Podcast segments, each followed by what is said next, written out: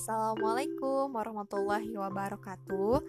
Kembali lagi dengan saya Inaya Sriandini di podcast pembelajaran untuk Sekolah Menengah Kejuruan Teknologi Pengolahan Hasil Pertanian dengan mata pelajaran dasar penanganan bahan hasil pertanian. Adapun topik yang akan kita bahas pada pertemuan kali ini adalah tentang Sifat-sifat dari komoditas hasil pertanian. Baiklah, kita mulai saja ya. Sifat-sifat komoditas hasil pertanian ini sangat perlu kita ketahui di dalam penanganan bahan hasil pertanian, baik proses pengawetan maupun pengolahan. Beberapa sifat komoditas hasil pertanian di antaranya adalah sifat morfologi, sifat kimia, dan fisiologis.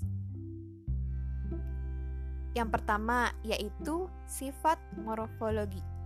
Sifat morfologi itu meliputi bentuk, ukuran, sifat permukaan, susunan, dan warna dari bahan hasil pertanian. Sifat morfologi juga dapat mencakup sifat fisik.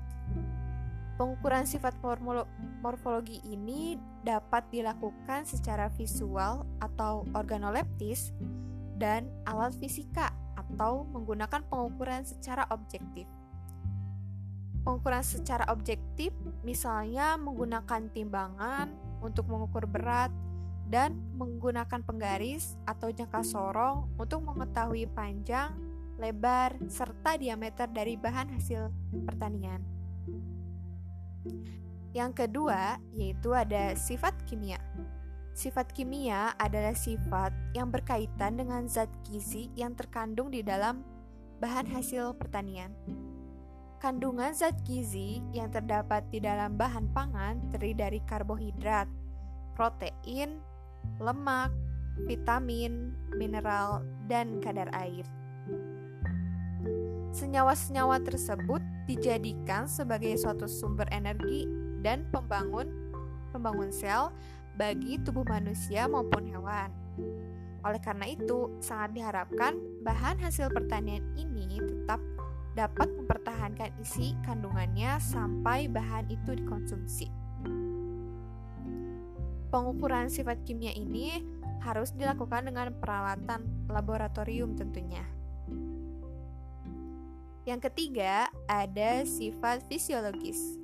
Sifat fisiologis bahan hasil pertanian adalah sifat yang berkaitan dengan proses metabolisme yang terjadi mulai bahan hasil pertanian tersebut tumbuh sampai bahan hasil pertanian tersebut dipanen bahkan setelah dipanen.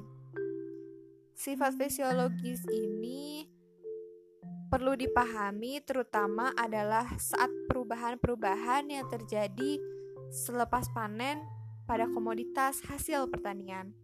Dikarenakan hal ini sangat erat kaitannya dengan kerusakan yang mengakibatkan penurunan mutu komoditas hasil pertanian dapat kita ambil salah satunya adalah komoditas dari buah-buahan. Jenis buah-buahan sendiri sangat banyak yang kita jumpai di negeri ini. Ada duku, durian, pisang, pepaya, nangka, semangka, jeruk, manggis, mangga, dan lain-lain. Jika kita perhatikan jenis buah-buahan ini meskipun dari satu jenis buah, misalnya mangga, akan terdapat perbedaan antara jenis mangga yang satu dan jenis mangga yang lainnya. Seperti karakteristik mangga harum manis tentunya akan berbeda dengan karakteristik mangga gadung. Adapun komposisi buah-buahan yaitu terdiri dari air, protein, lemak, dan karbohidrat.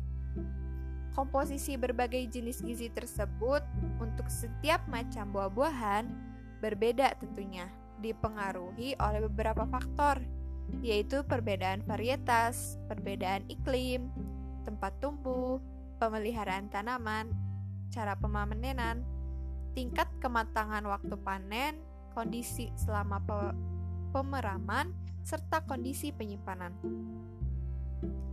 Adapun fisiologi buah-buahan berkaitan dengan aspek-aspek pertumbuhan dan respirasi seperti pematangan, kelayuan, klimaterik, dan peran etilen pada proses pematangan buah.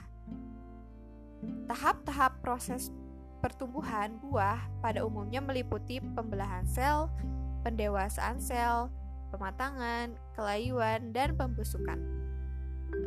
Sedangkan untuk perubahan-perubahan fisik buah selama pematangan dapat dilihat dari hal warna, ke kekerasan atau teksturnya, cita rasa, dan flavor yang menunjukkan terjadinya perubahan komposisi.